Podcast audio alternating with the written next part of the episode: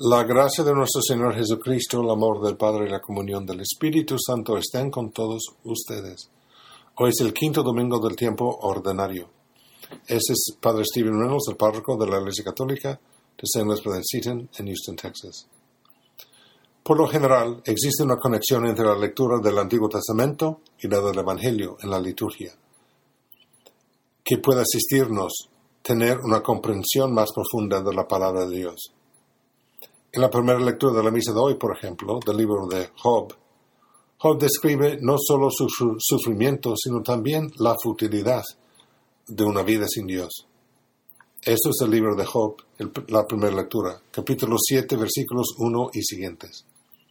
Job tomó la palabra y dijo, La vida del hombre en la tierra es visa del soldado y sus días como días de un jornalero como el esclavo suspira en vano por la sombra y el jornalero se queda aguardando su salario, así me ha tocado en suerte meses de infortunio y se me han asignado noches de dolor.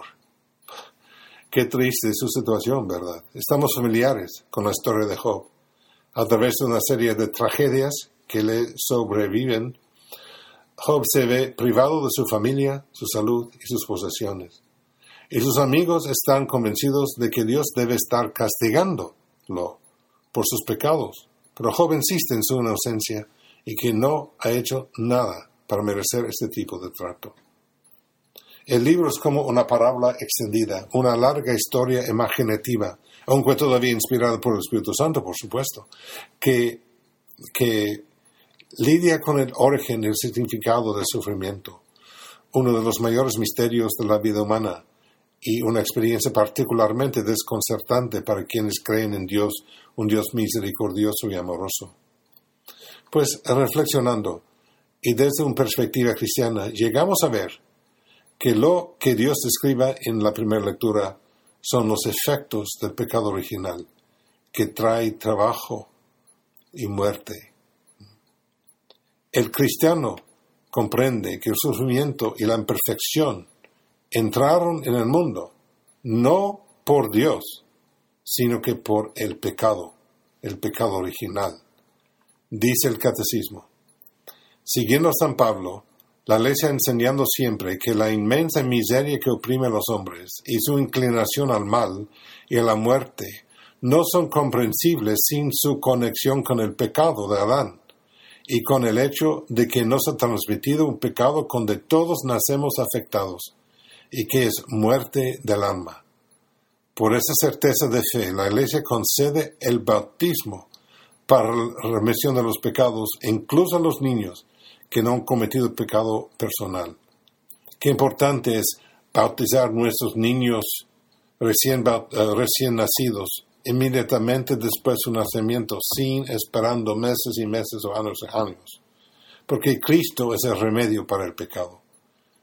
Los primeros cristianos entendieron muy bien que los milagros de Cristo eran cosas verdades, auténticas, pues también eran alegorías, símbolos de la sanidad espiritual realizada por Dios a través del ministerio sacramental de la Iglesia. Una de esas curaciones se narra en el Evangelio de hoy, de Marcos capítulo 1, la curación de la suegra de Simón Pedro. Había quedado incapacitado por enfermedad, pero un encuentro con Jesús le duele la salud. Jesús realmente la cura, pero al mismo tiempo su experiencia tiene un significado simbólico sacramental. Es simbólico de una condición pecaminosa de la humanidad y su curación es un signo de la restauración mediante el perdón de los pecados que solo Jesús puede hacer por medio de su pasión, su muerte y resurrección.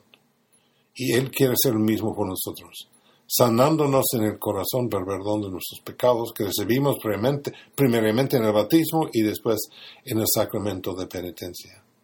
Cristo nos ha sanado por el bautismo y nos sostiene por sus sacramentos. Y como la suegra de Simón, Solo hay una manera de agradecer, agradecerle por la nueva vida que nos ha dado. Debemos levantarnos para servirle a Él y a su Evangelio. Dios os bendiga.